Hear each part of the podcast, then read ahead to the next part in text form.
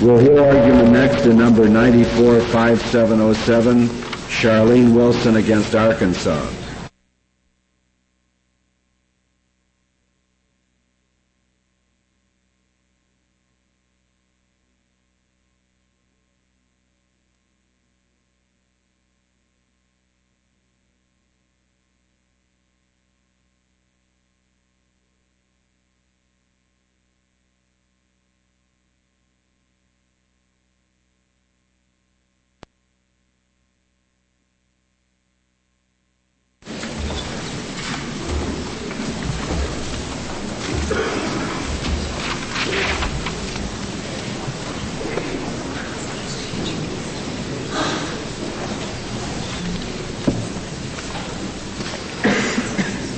Mr. Hall.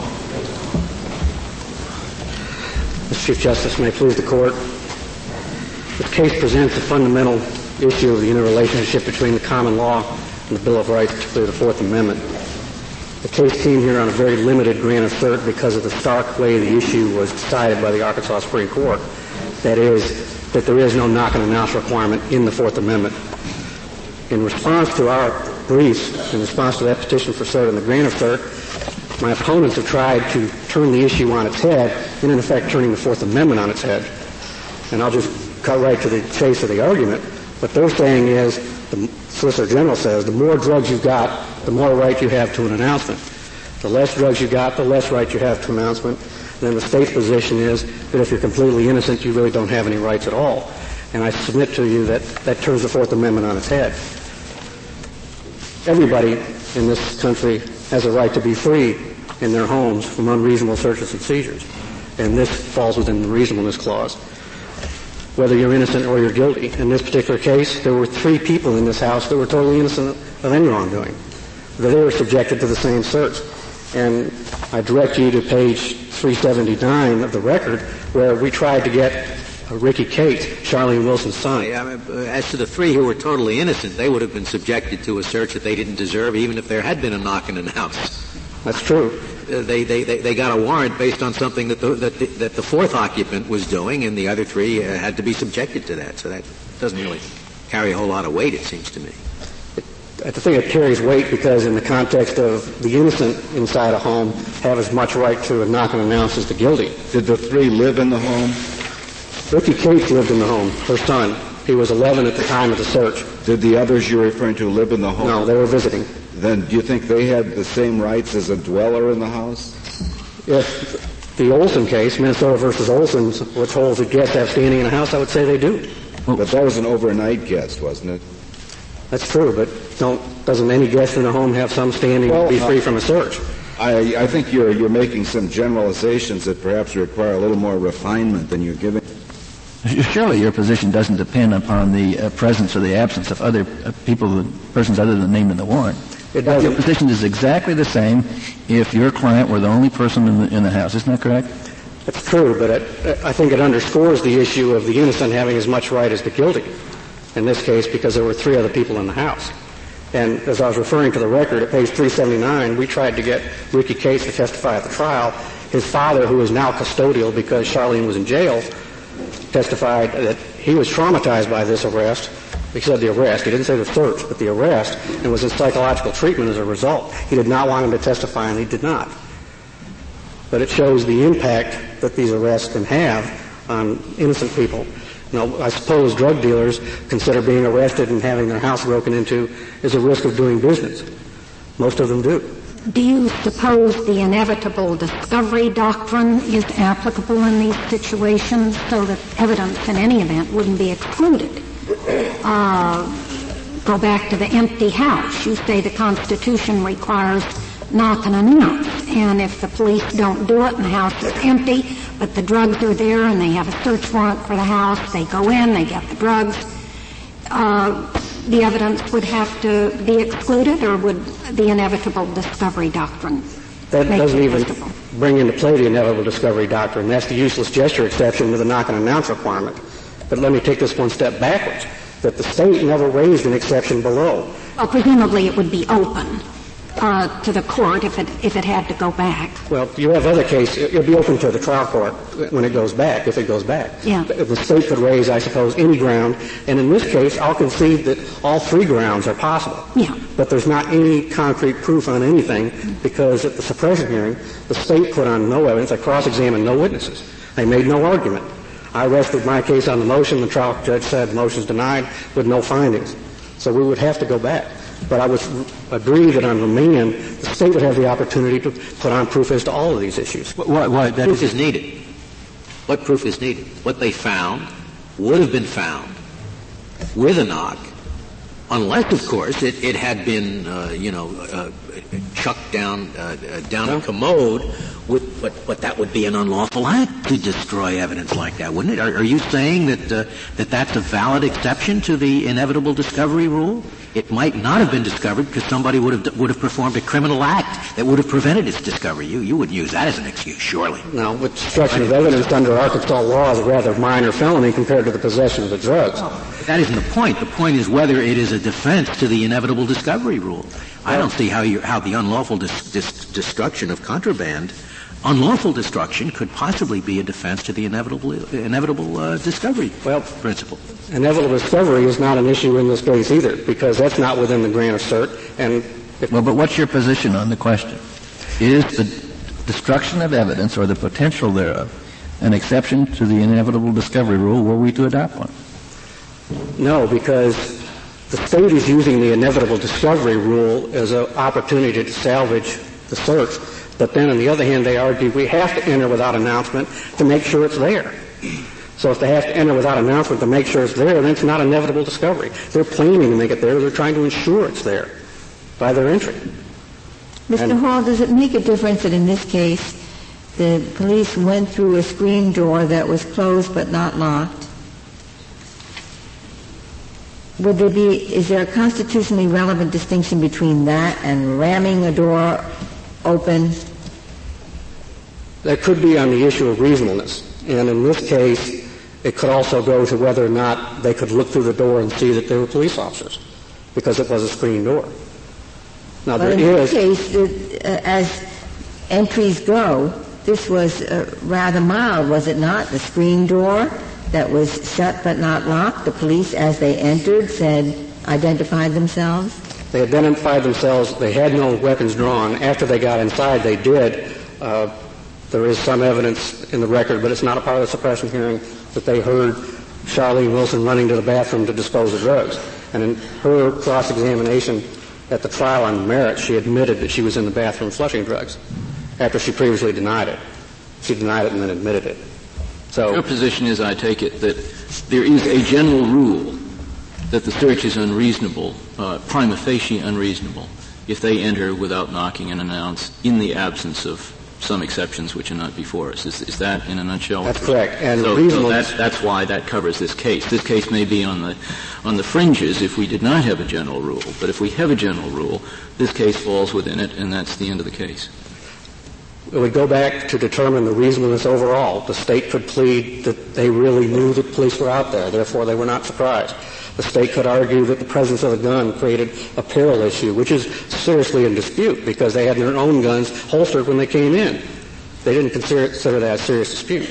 And in the destruction of property, the destruction of the evidence, I submit to you that this case is a good example that the destruction of evidence overall really doesn't mean a whole lot. How much difference is there between the knock and announce rule as a part of the Fourth Amendment with some exceptions to it, which I, I gather is your position, and the position taken by the Solicitor General that the knock and announce rule is a factor to be considered in determining overall reasonableness? I look at it a different way that the Fourth Amendment requires announcement.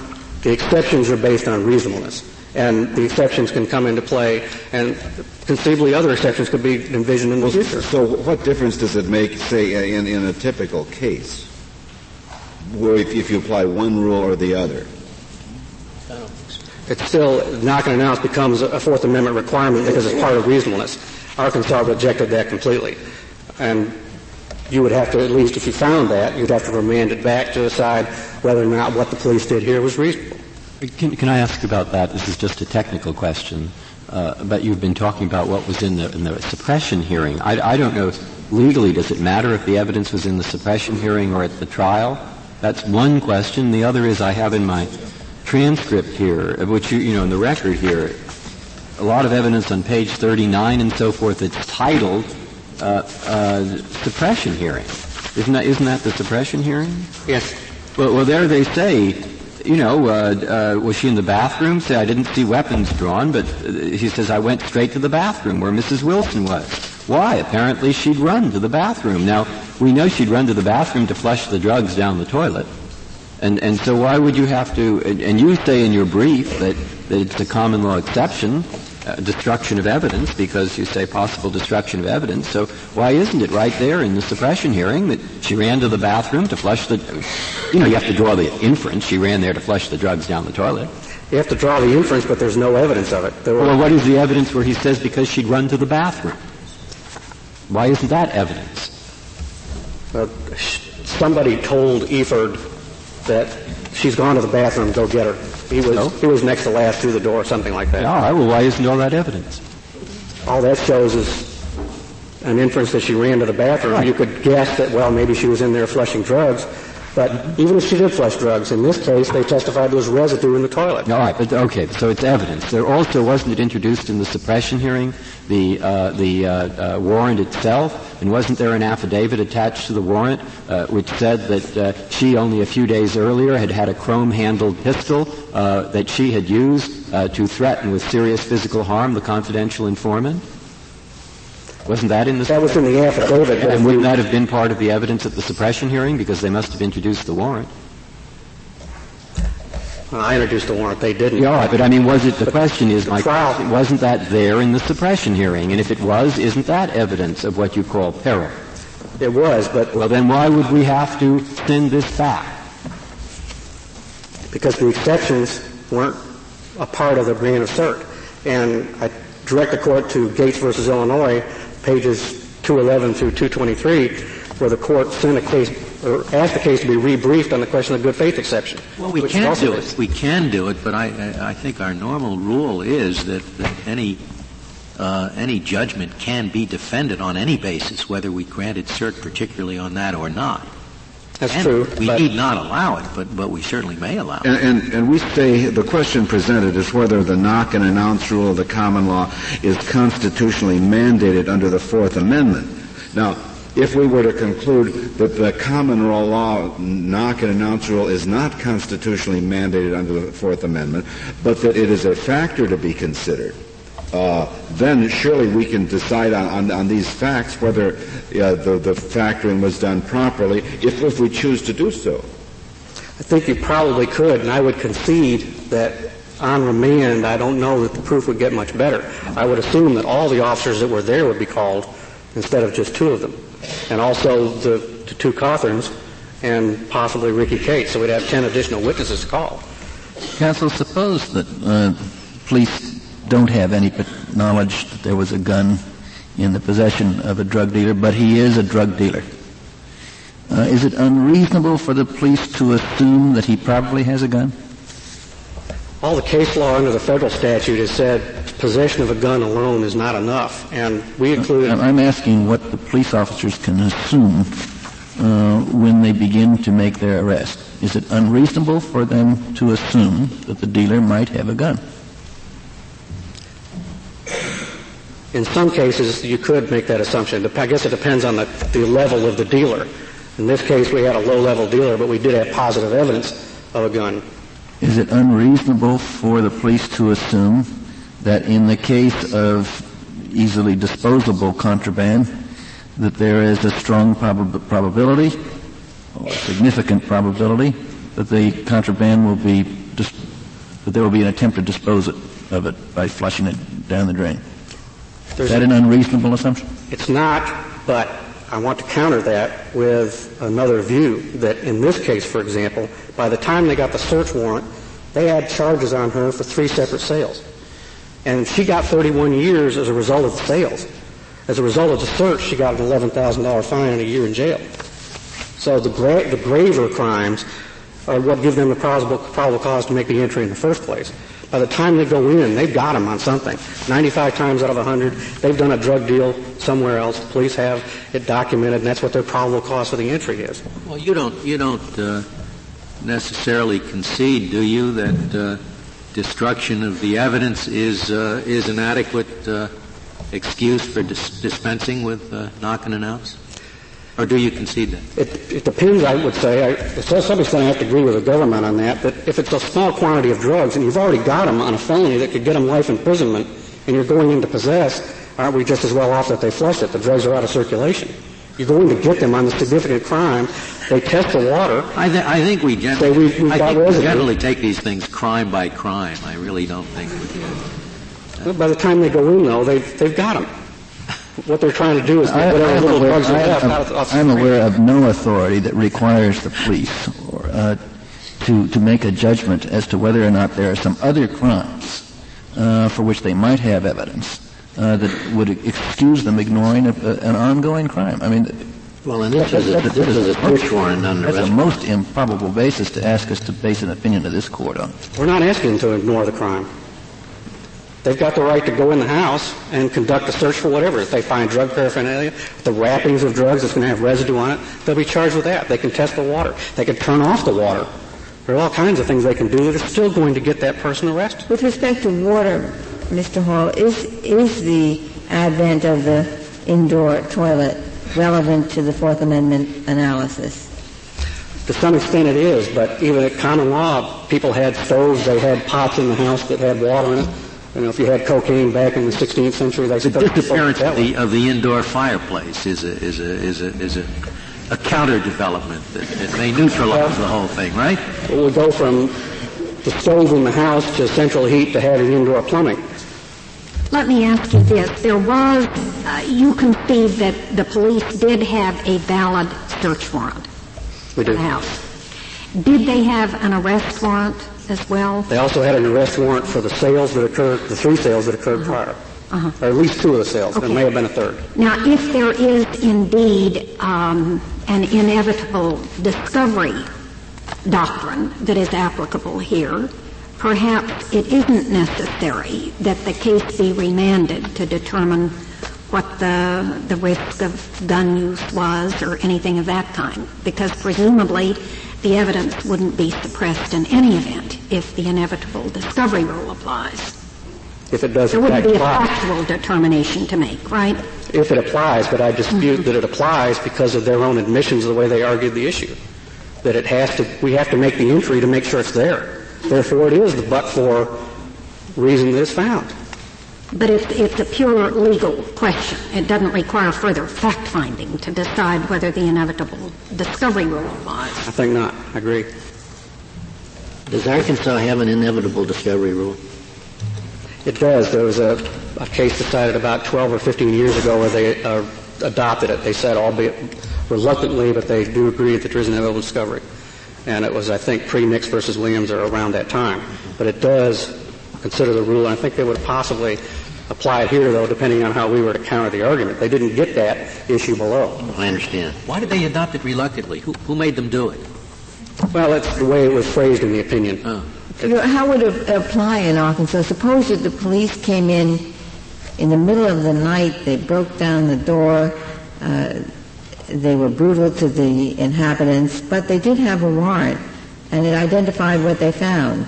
Would the inevitable discovery rule, as Arkansas has it, apply nonetheless?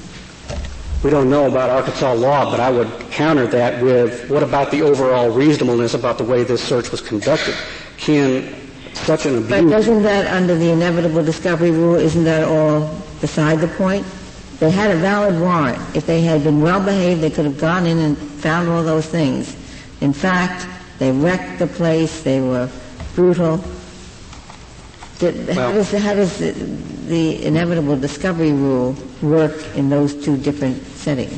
My response to that would be a kind of remedial response. That is, that if the reasonableness requirement is not satisfied by the way the entry is conducted because they terrorized children at gunpoint. In one case we found they did a genital search of somebody and no drugs were found in the house, then a court could say this is just so outrageous we can't countenance this entry. And go ahead and suppress it anyway. Exclude the the uh, the evidence that would have been found anyway, even if they had entered properly.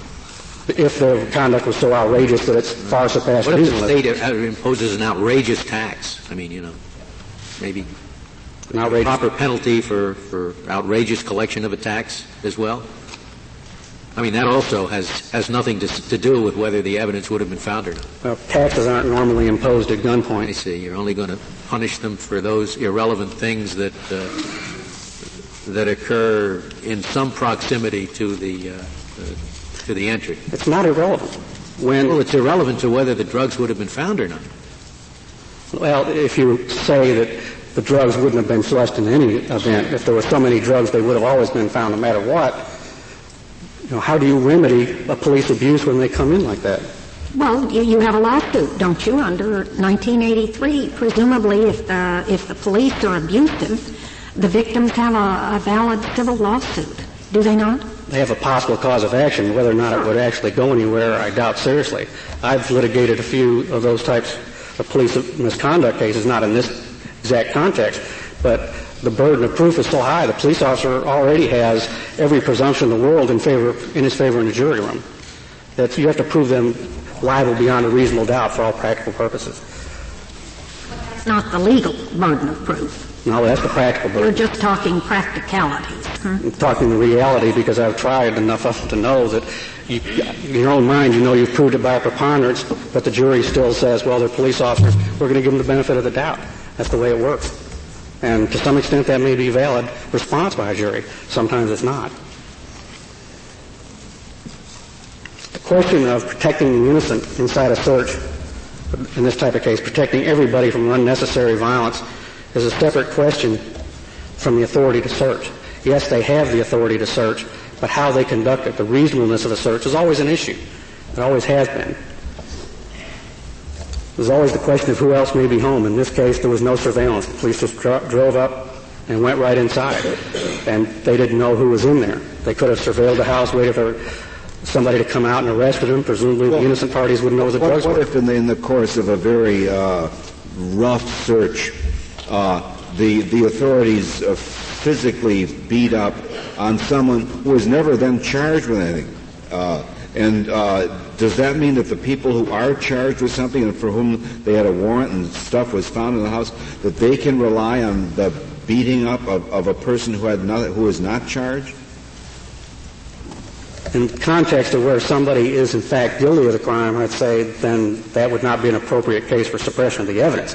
But what I'm thinking about is the overall reasonableness of when the police come in, what do they know? What about the innocent people inside? Well, what about when you guilty? say overall reasonable, supposing you've got three police coming into this house, and one of them is a maverick, and he simply sees the first person inside the house and just hits them with his billy or whatever they take on these raids. The other two policemen go about their business just the way they should, find the evidence, and the two people uh, who against whom the evidence they found uh, are, are charged. The person who is hit with the billy club is not charged.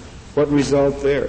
If he is truly innocent and squeaky clean, he'd have a fairly good cause of action and could probably prevail. But could the could the two who are uh, against whom charges made try to suppress the evidence found in the house on the basis of this one maverick officer's beating up of someone who is not charged? In your hypothetical, I'd say no, because the overall reasonableness of the search that produced the evidence would not, or that would not be unreasonable under that situation, because it didn't involve the people who are the target of the search, and the other officers acted with restraint. And if they said, wait a minute, you're, you're out of control, stop whatever you're doing, if they exercised their authority as police officers to stop somebody out of control. And I think that could come in as being reasonable. But if it just completely got out of hand, like the Rodney King videotape we've seen, which obviously can't happen because it happened there, then who knows? And we've given examples in the briefs from the empirical evidence of places where some police officers actually did go berserk in houses, trash the place, harm people, and then find no evidence and just get up and leave without even apologizing. I mean, it happens. It doesn't happen a lot necessarily, but not many of those cases are going to make it up here because of the nature of this court's review. I also submit that the rule protects police safety as well as citizen safety. One thing that the my opponents rely on is the fact that firearms were a lot more plentiful and a lot more effective now than they were at the time Semayne's case was decided, which is true. But if you think about Semayne's case, when they're talking about the possibility of hand-to-hand combat when somebody comes in, at least you got an opportunity there to explain while they're arguing or they're fighting or they're tussling on the floor.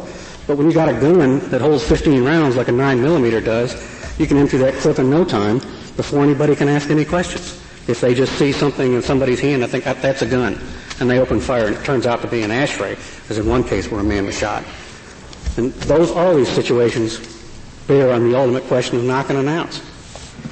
Police officers have a right to be protected in their own safety. Now they will say in response that when they come in, they're, they're a target. They're a target only when somebody's really crazy and they know that there is in fact a gun inside. Most of the time people are not going to risk violence when there's children inside the house, for instance, or a small amount of drugs. You're not going to kill somebody over a small amount of drugs. If they're drug dealers, they know getting arrested is a risk, and they're going to go ahead and do their time. The real risk, I submit to you, is from people who fear that people coming in are other people to rob them. And that does in fact happen. Drug dealers rip each other off sometimes, and they come in at gunpoint and take the stuff. And when that happens, what's the normal response? The normal response is to shoot. And a police officer could get accidentally shot if the person knew it was the police. He said, wait a minute, I'm not going to do anything to them. I'm not going to risk a capital murder charge over a possession of marijuana charge. It's not realistic. Let the, let the, let the police officer uh, calculate those odds. Hey, you may be right, but, uh, but I, I assume that's something that the police officer takes into account when he goes crashing in. And we let them, at their own folly, take the risk of getting shot? That's the counter to that. Well, I mean, you're, you're asking us, I don't find, you, you, you have some good arguments, but I don't think that's one of them. That, that, that, that, we should, we should exercise the judgment of whether it's a wise thing for the policeman to go crashing in or not, from his standpoint. Well, but he can make that determination based on what he knows at the scene, starting from the principle that we have an announcement requirement. But can it be dispensed with in this case for whatever reason? And if it can be dispensed with, I'm sure they'll be able to justify it. The exceptions, we agree, the three exceptions have been around for 150 years as well. There are common law cases recognizing these exceptions. We don't dispute that they would apply now. And when they get there, if they have a reasonable basis for believing by, and I will agree even if you get to that point, that reasonable suspicion has to be the standard under Bowie. That if they have reasonable suspicion to believe that some violence might occur, they can come in. If they, How about a reasonable suspicion that evidence will be destroyed? Possibly the same as well. Isn't that, but Bowie, that be so in, in so many of these narcotics cases? Well, we have to remember Bowie is based on safety of the officer. Destruction of evidence is not based on safety of the officer. And you might end up having to have two standards. Probable cause for destruction of evidence, reasonable suspicion for safety of the officer. Well, why doesn't the knowledge that there's a gun in the house um, give rise to the off- safety of the officer concern and the presence of marijuana in a place with indoor plumbing to the destruction of evidence. What more would you need to come within the, even the traditional exceptions? Because then you're creating a blanket exception without any re- belief in the facts. No, not a, a, blanket exception without any belief in the facts. These facts. Well, there's a gun in that house. We know that. There's a warrant for, to search for narcotics. If the warrant is to search for narcotics, then you created a blanket exception that the police can enter any time the drugs are involved. And since 42% of all American households have guns in them, can you say that there's a reasonable suspicion there's a gun in the house? If you say that, then there's no knock and announce. There's no need for it anymore. And then if that happens, well, then we're all. What would be enough to say to uh, have a concern about the safety of the officer? You say the, the presence of a gun, even a gun named in the warrant, is not enough. What would it have to be? In this case, I think you could say there's enough in this case because you've got an alleged threat to the informant. You've got a threat of force by the use of that gun, not just the mere presence of a gun, but a suggestion the gun would be used. And I would agree that that would have to be enough to get over that. A gun plus uh, someone who is uh, who is uh, uh reasonably suspected of uh, being a violent person willing to use that gun. Willing to use the gun. If the guy's got a history of beating up people, I would say that would be enough, given the presence of a gun as well. But these are all hypotheticals that are way beyond the facts. But just the mere presence of a gun in the cases under the federal statute hasn't been enough. But there's one curious case that the Solicitor General cites where a guy was wearing a bulletproof vest. Thank that would you, be enough. thank you, Mr. Hall. Uh, General Bryant, we'll hear from you. Thank you, Mr. Chief Justice. May it please the court. Uh, first, in this particular case, it's very important that the officers had a search warrant uh, before they went on premises. And that takes care of most of the probable cause requirements that uh, uh, Mr. Hall has been talking about. Arkansas is asking this court to categorically balance the interest in the execution of a warrant. This court has categorically approved officers, approved police practices designed to protect police officers from violence. The Fourth Amendment does not require knock and announce. General Bryant, do you deny that it is a relevant consideration in determining whether the uh, the entry was and the search was reasonable? Yes, Your Honor, it is. Uh, do, you it, deny, do you deny it, or you agree that it yes, is a relevant consideration? The execution of the warrant is, is subject to the reasonableness clause. The, the state's uh, primary or first position is that knock and announce is not required categorically. No, but my question is, is it a relevant consideration in determining whether a search is reasonable or not? Uh, May they consider the fact that there either was a knock and announced or there was not a knock and announce? No, Your Honor. In that instance, the, the case is, uh, the uh, state's first argument is that it is not relevant in the consideration. So then, under your under your view, the state routinely could use a battering ram to knock down every door. No, Your Honor. Uh, the use. So then, it, so then, the way entry is effected is a component of reasonableness. Uh, in the in the case of a battering ram, Your Honor, uh, that would be subject to the reasonableness clause. But how about kicking? Uh, it, it, might be necessary in some instances, Your Honor, where uh, that was the means by which the officers had to enter. How, about, how about, using a, a, a skeleton key? Uh, that would be. With, all of this is without knocking, obviously. Yes, yes the state is asking uh, this court to balance the all, all, all, of these indicate all of these um, hypotheticals I've given to you uh, constitute a reasonable entry in all cases. It, it, could, Your Honor. It could under the state's uh, first theory. Uh, well, that's what we're testing is the state's yes. first theory.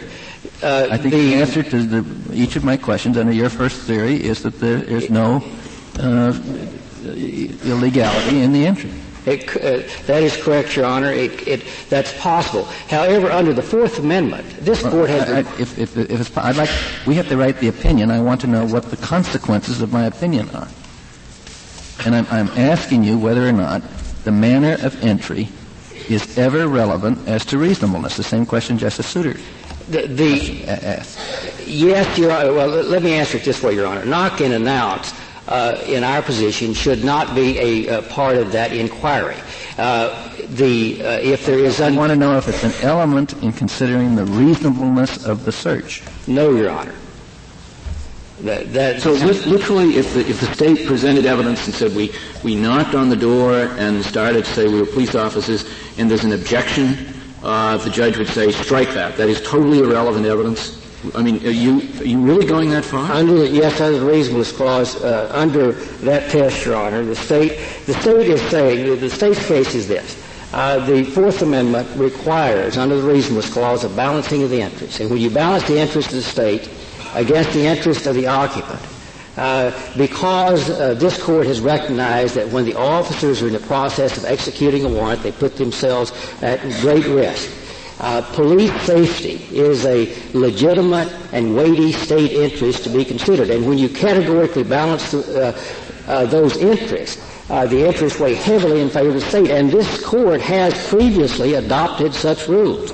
For example, in Pennsylvania versus Mimms, uh, this court said that when uh, the police stop an automobile, the police can require the, automo- the occupant to get out of the car. In that particular instance, the court balanced the uh, interest of the state against the interest of the occupant and, in, and, and utilized police safety as a basis for that rule. This court did the same thing in uh, Michigan, in the Michigan uh, versus Summers case. In that particular case, uh, there was a search warrant. The officers went in the house. This court said that the officer could, could contain the occupants of the house for the duration of the search. In that case also, there was a balancing of the interest. The court concluded that officer safety was a legitimate state interest and that that rule protected officer safety.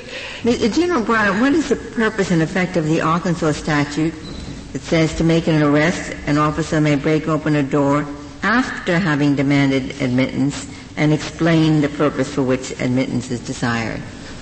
Your Honor, in Arkansas, the uh, Supreme Court has adopted uh, rules of criminal procedure, and the Supreme Court has taken the position that their rules uh, uh are, are uh, supersede those uh, of the legislature. If there's anything the legislature passes regarding a rule, the Supreme, regarding criminal rules of procedure, the court's rule is the final authority. Well, what is the court's rule in the court's rule on arrest? uh, warrants does not require knocking and announce. It's the same as search warrants. As I understand it, the rules are silent. This, I could see if a rule said you can arrest uh, without knocking and announcing, but there is no such rule. There's a statute and there's no rule. Yes, there is a rule on on uh, arrest warrants, Your Honor. That's uh, uh the rule. Uh, this is that doesn't address warrants. This address arrest, the arrest itself to make an arrest, an officer, etc. What rule addresses the officer's conduct in making the arrest that conflicts with the statute?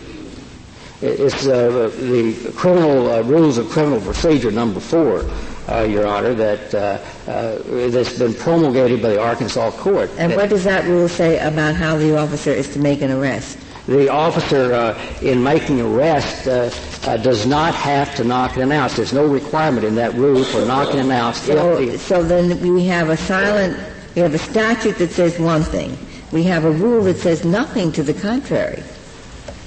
The state would submit, Your Honor, that uh, based on Arkansas Supreme Court practice, their rules uh, would take precedence over a legislative statute. General General Bryant, um, I, am going to decide this case on the basis of whether I think there was a, a knock and announce rule at, uh, at, at, common law when the Fourth Amendment was adopted, and that it was assumed that part of the reasonableness of a search uh, uh, was that element. Now, uh, do you uh, uh, dispute the fact that there was, at common law, a general rule that you had to knock and announce in executing a warrant for for a home? Yes, Your Honor. The state you do dispute that. We do, do dispute that. What's your best uh, What's your best case showing that uh, such a rule did not exist? Your Honor, the uh, the state has cited two cases in brief. One is Lanius, the Lanius case, and the other one uh, is uh, a case uh, that I can't recall the name of. But in those cases, Your Honor, although there was no holding that search warrants extended to did not extend to felony cases there was uh, the, the, judges in, do, in, both cases did uh, certain judges in both cases did not uh, uh stated they did not, not want to extend the rule uh, to felony cases. Where, where, are they in your brief, and how old are they? Your Honor, that is located. Well, one case, Your Honor, is 1802, and the other case is 1819, and that uh, is 22 of your brief, is that it? Page 22 of the brief. Launock versus Brown and uh, Ratcliffe versus Burton are the two cases. Uh, but in addition, uh, but in addition to that, Your Honor, modern day commentators uh, have taken the position that uh, uh, it's not it's not definite that knock and announce was required at common law.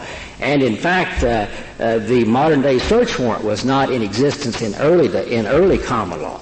So uh, the state's position is that common law uh, does not require knock and announce in uh, felony cases. However, even assuming uh, that is true, that the common law is controlling, this court should not follow the common law knock and announce rule. Now, depends on what you mean by the knock and announce rule. I don't read those two cases as saying that there is no general requirement of knock and announce I, I, it seems to me it's possible to read them entirely to be in, quite consistent with other cases of the period, that there is a general requirement, but we will not say that it, it is always applicable in the case of felonies.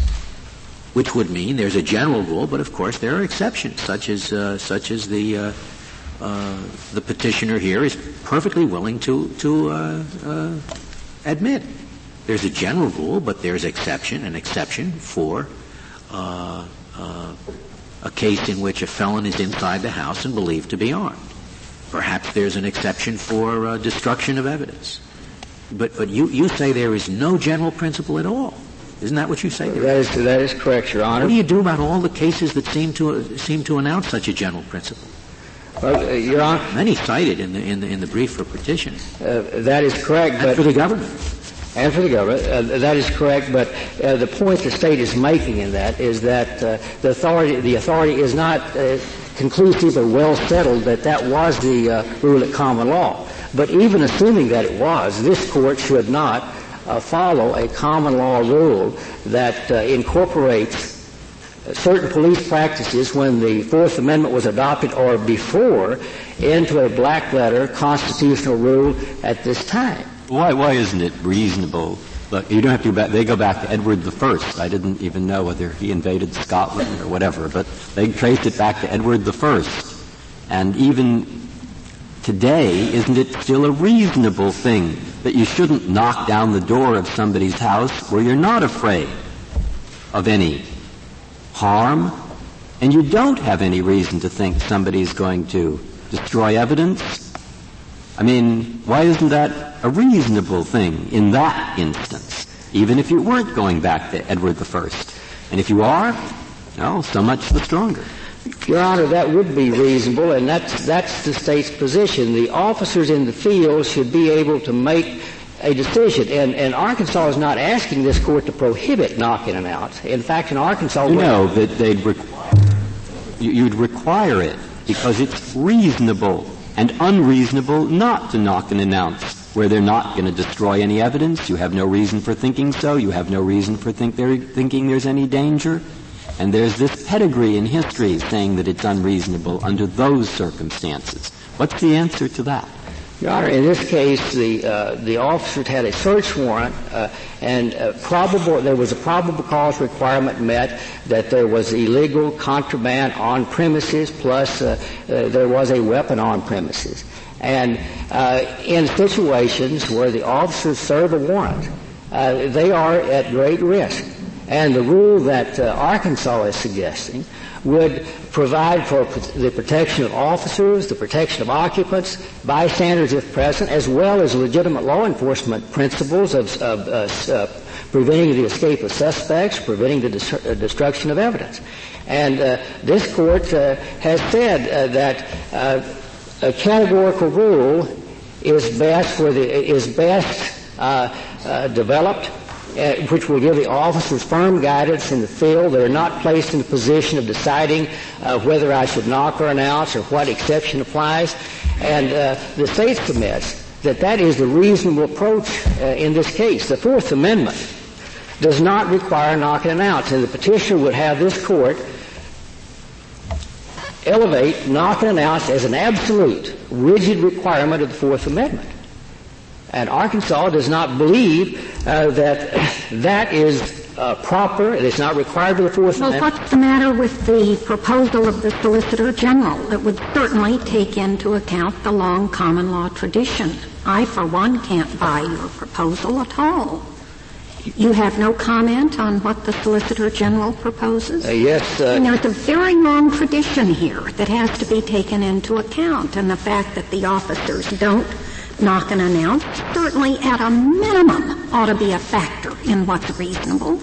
That is essentially the uh, the U.S. government's position, and that is the state's fallback position. That if uh, this court uh, does not see fit to announce a, a categorical rule to, to protect the police officers in this, in this instance that a reasonable fallback would be the position by the solicitor in that knock and announce would be part of the reasonableness uh, test under the Fourth Amendment. Time to fall back, General Bryan, I think. Uh. Thank you, General Bryan. Uh, Mr. Dreeben, we'll hear from you. Mr. Chief Justice, and may it please the Court, uh, our position is that the manner of entry and executing a search warrant is a component of the reasonableness analysis under the Fourth Amendment, and that knock and announce is a component of that analysis. Mr. Dreeben, I, I have the same question that the Chief Justice asked at the outset of the argument. Is, is there any significant difference between saying that um, there is a knock and announce rule with exigent circumstances or exceptions on the one hand, or the rule as you just phrased it, that there is a reasonableness requirement and that uh, knocking is a component of that. Is there, is there any significant difference for us? I think, Justice Kennedy, that's largely a semantic difference, uh, but there is a connotation when one uses the word exigent circumstances that um, the com- police may have to have a particularly compelling immediate justification for dispensing with the requirement in question. That is not the way we analyze this problem. We analyze this problem as involving a balance of what is reasonable under the circumstances for the police to do in executing a search warrant and that there should not be a strict requirement of exigent circumstances to justify the police in making an immediate entry. The primary Mr. Dreeben, what do you want us to do in this case? Just just say that there there is some such general requirement or you, you want us to affirm the decision below? Yes, we think the judgment should be affirmed on the grounds that the record clearly indicates that the police had reasonable justification for believing that there were two grounds for making an immediate entry. First, the avoidance of the potential of violence because they had knowledge that uh, petitioner had a uh, firearm in her house and that she had. Are, are there findings to, to, support that conclusion? No. We, we should make the findings de novo ourselves. I don't think there's any serious dispute, and I think petitioner's counsel today indicated there's no real serious dispute about what happened and what knowledge there was. The record is fairly complete. There is a search warrant affidavit. We would at least have to read the record in full, I suppose.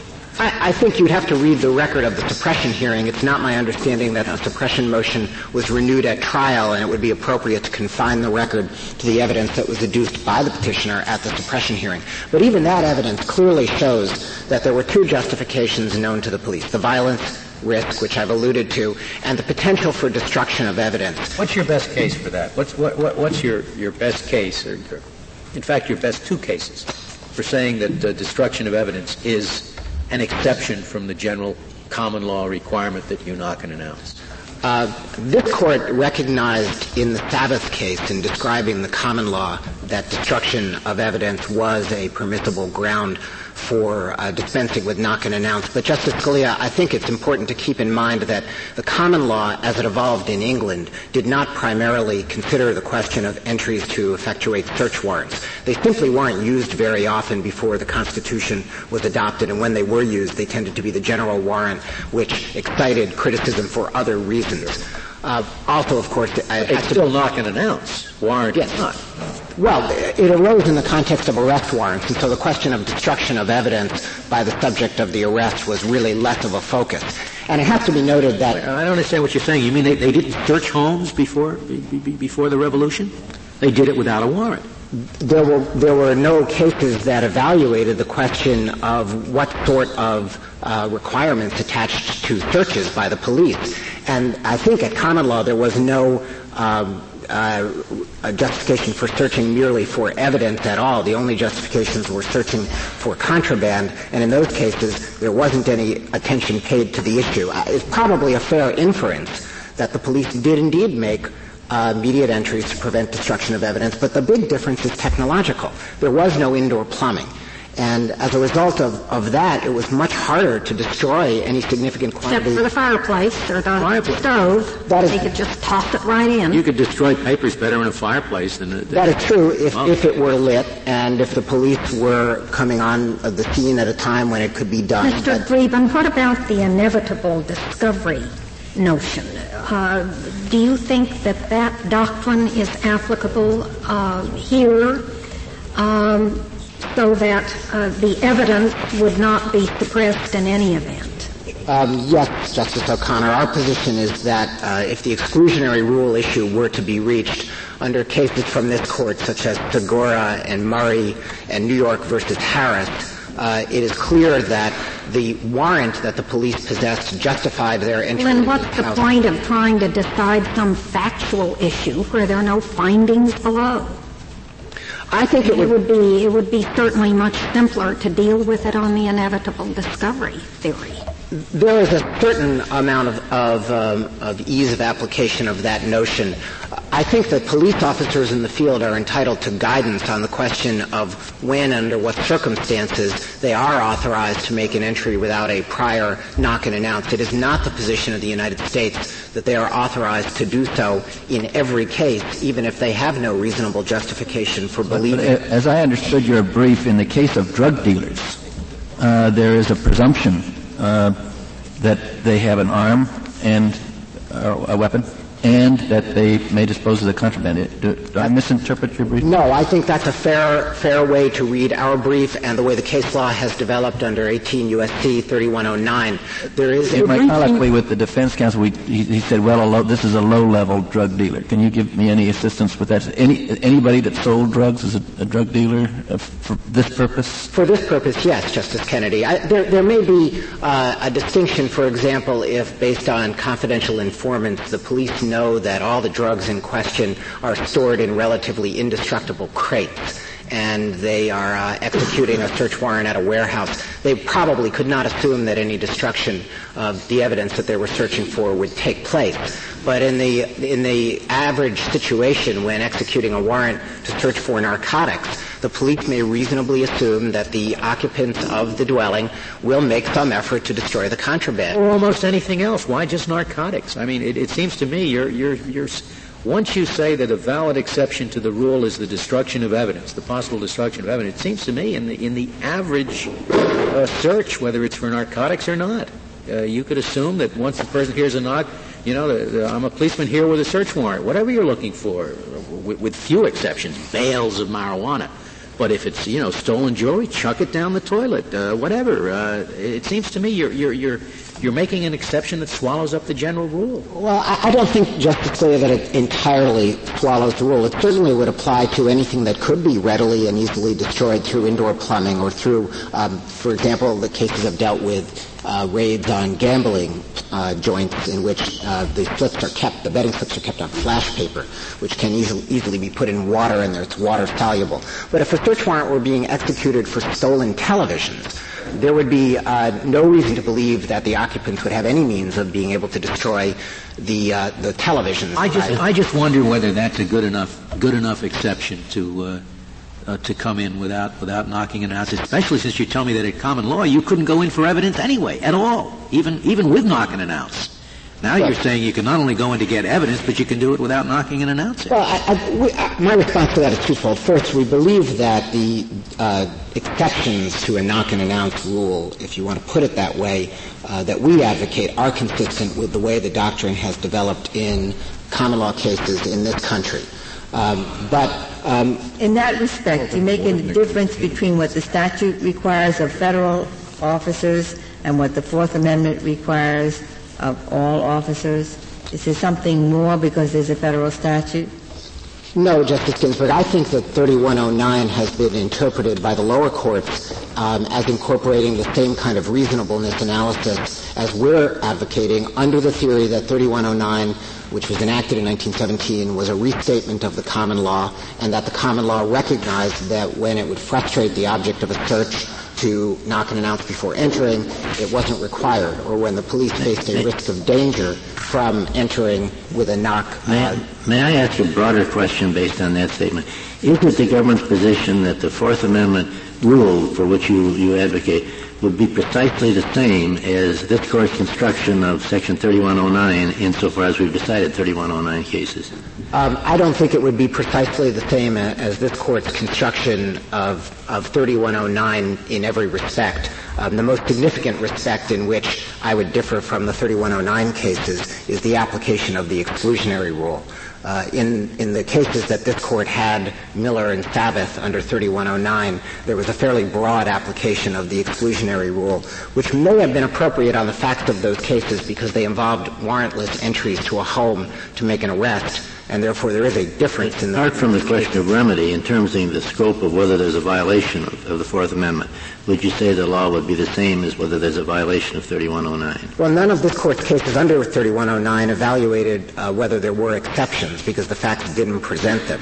And to that extent, uh, those cases simply didn't present the problem that we have here. We don't take issue with the idea that. Well, let me ask you in a different way then. If we have a, a two cases with identical facts, one under 3109 and, and the federal case and another state case like this, do you think we would apply the same uh, rules to determine whether the Fourth Amendment was violated in one case and 3109 is violated in another. Is there a difference in the approach? No. Uh, we would submit that, that a, a, reasonable application of 3109 would produce the same result as, as the, Fourth, Fourth Amendment. Amendment. Mr. Uh, Mr. Dreeben, I, I take it that in our decision Warden against Hayden, which I guess was the late 60s, we have already departed from the common law in construing the Fourth Amendment, since we there held that you could search for evidence, and the common, the common law didn't permit it. That, that is correct, Chief Justice Rehnquist, and that was my second response to Justice Scalia's comment on, on the common law. The court has not simply frozen uh, common law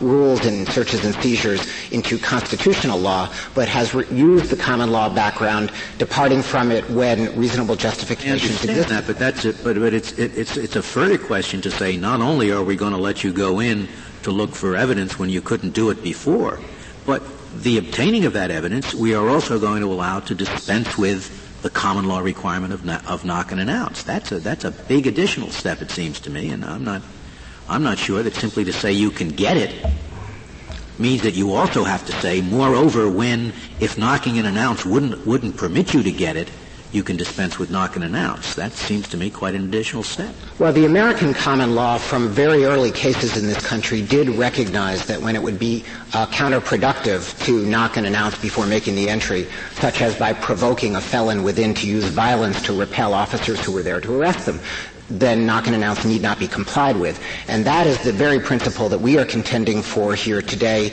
with respect to the risk of violence. Do I understand you to be saying, though, that this is largely an academic discussion because if you have a warrant, then you can break the door down, you can be brutal, it doesn't matter because of the inevitable discovery rule.